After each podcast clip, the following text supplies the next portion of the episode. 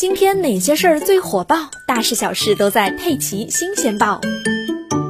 橙子的橙，柿子的柿，下载城市互动 APP 来跟佩奇聊天吧。四月二十八日上午，国家电影局网站发布消息称，近日针对部分影视行业协会、影视公司和演员等倡议的抵制短视频侵权问题，国家电影局相关负责人表示，保护电影版权是维护电影产业健康良性发展、激发创新创作活力、推动电影高质量发展的重要基础。针对当前比较突出的多少分钟看电影等短视频侵权盗版问题，国家电影局将加大对短视频侵侵犯电影版权行为的打击力度，坚决整治短视频平台及自媒体公众账号生产运营者未经授权就复制、剪辑、传播他人电影作品的侵权行为，积极保护广大电影版权权利人的合法权益。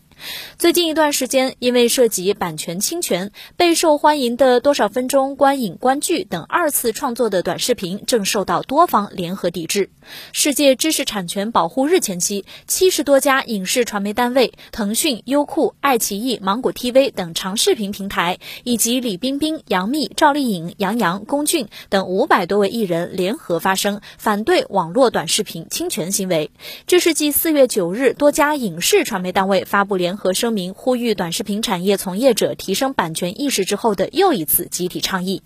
多少分钟混剪，多少场面合集，多少分钟看完一部电影或者电视剧，这类短视频成了很多人追剧的常见方式。但是，这类短视频的内容大多是拼接影视剧的多个片段，并配上了作者的分析和见解的，作者们通常没有得到授权。有律师介绍，为介绍、评论一部作品而使用作品中的一部分内容，属于合理使用，不构成侵权。但如果是为了获得用户和流量，进而提高账号的广，告价值，那么这种情况则不属于合理使用的范畴，但是这二者之间的界限很难界定。